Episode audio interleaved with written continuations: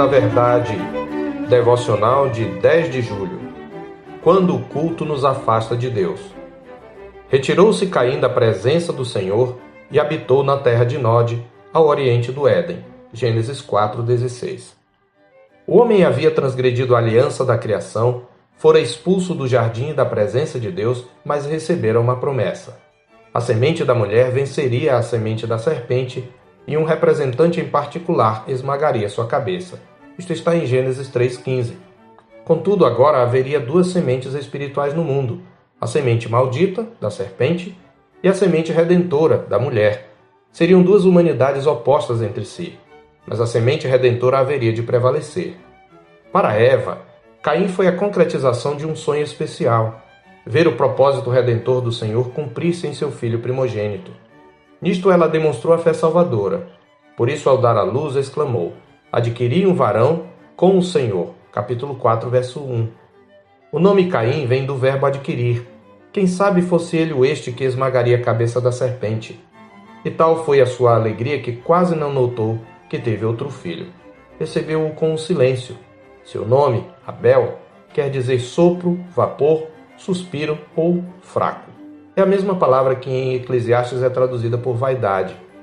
Abel não era, talvez pensasse Eva, o descendente especial. Talvez fosse semente maldita. Mas o tempo mostraria o engano de Eva, não quanto à promessa, mas quanto a quem seria a semente santa.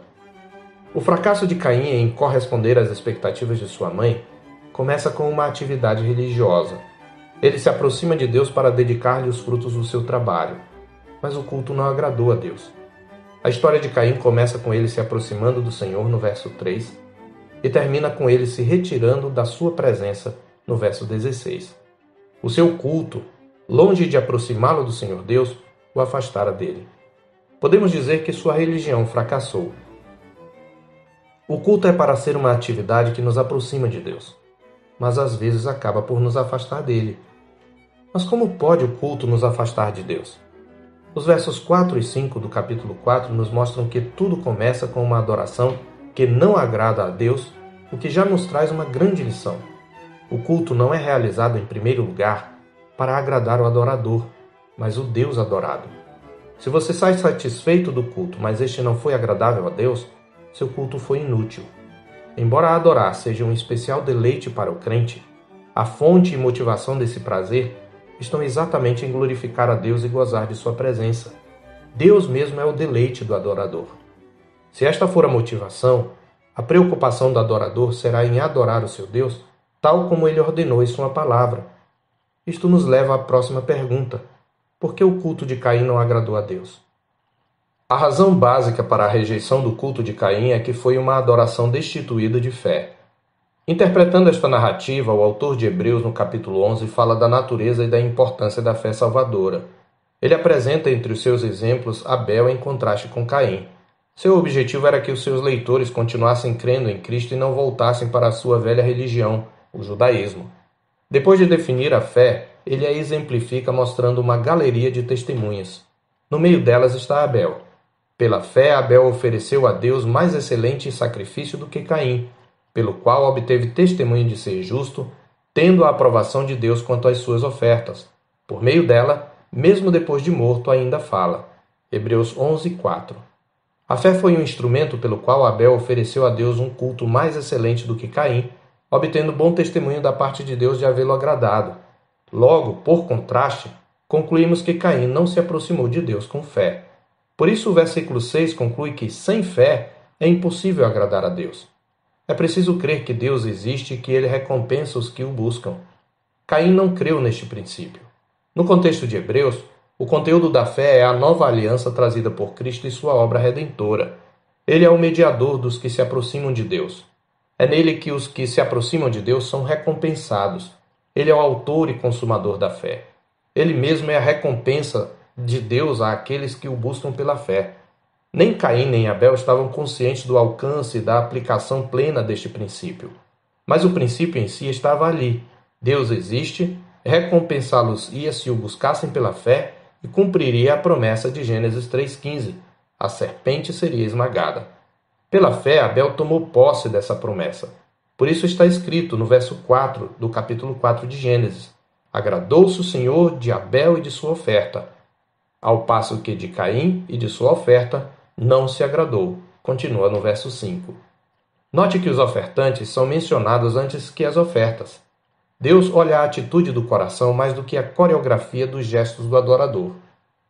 Podemos, em momento oportuno, refletir sobre outras razões que levaram à rejeição do culto de Caim, tais como uma adoração negligente, pois Caim, ao contrário de Abel, não trouxe das primícias do seu trabalho, ou a ausência de um coração quebrantado, pois, ao invés de arrepender-se, ele ficou irado com a rejeição e desprezou a advertência do Senhor quanto ao pecado, e ainda a ausência de amor fraternal, pois, ao invés de ser inspirado pelo testemunho do irmão, ele nutriu uma inveja e um ódio assassino pela divina semente, permitindo que esses sentimentos crescessem a ponto de assassiná-lo.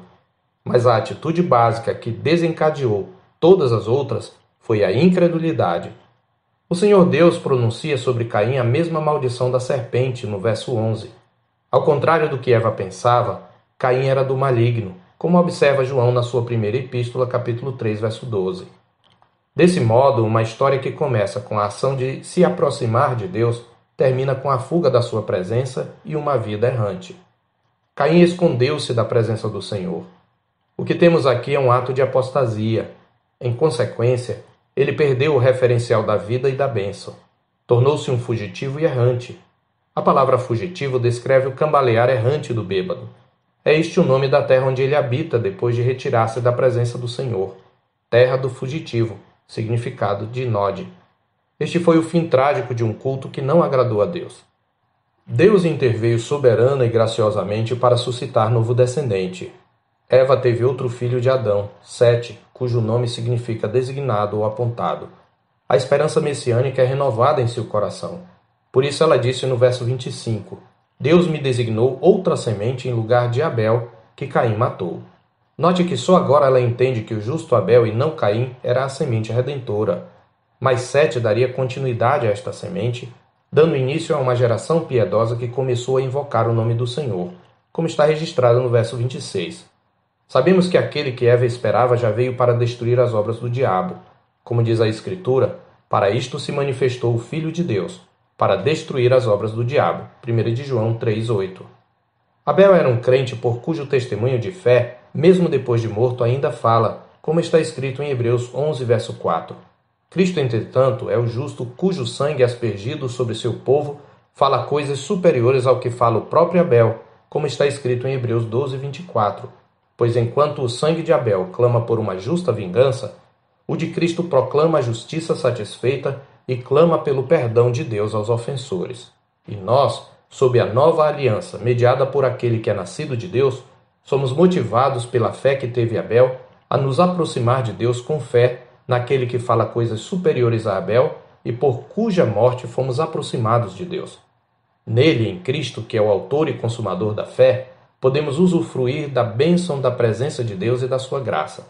Mas tudo começa no comprometimento fundamental do nosso coração Nesta perspectiva, a quem adoramos e a atitude com que adoramos influencia o rumo da nossa vida no mundo. Por isso, muito mais agora somos convidados a nos aproximarmos de Deus com fé, consagração e arrependimento, pois sem estes elementos o culto nos afastará de Deus, como nos adverte a Escritura em Hebreus 12, 28.